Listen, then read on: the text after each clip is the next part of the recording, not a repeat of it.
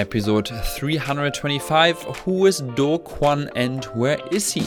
Welcome to the Crypto on Jam, where we spend one minute a day to explain crypto and now also some other cutting edge news, as always in plain English.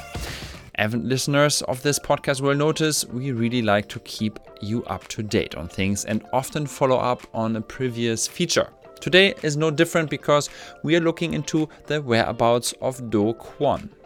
If the name means nothing to you, you are not alone. What you will remember though is the collapse of Terra USD, the not so stable stablecoin that wiped out at least 62 billion dollars.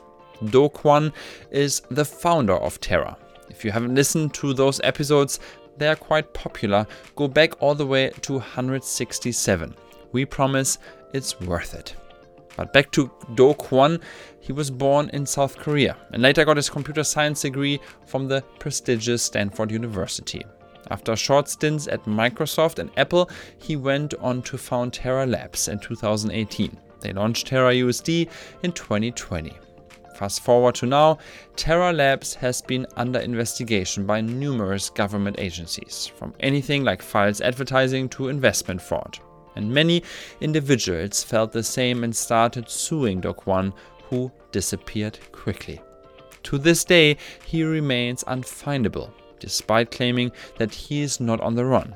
Dubai, Serbia, new locations pop up all the time. By now, he is wanted in his home of South Korea, and even Interpol has a red notice out on him.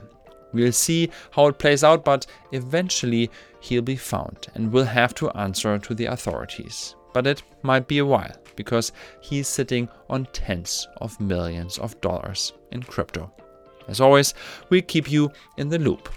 This podcast is produced by CryptoHunt.it, the easiest place to learn all about Web3. Copywriting is done by Anne Vogels, social media is done by Brad Holman, design is done by Carmen Rincon, and my name is Christian Beiser, co founder of CryptoHunt, and I'm your host of this daily show.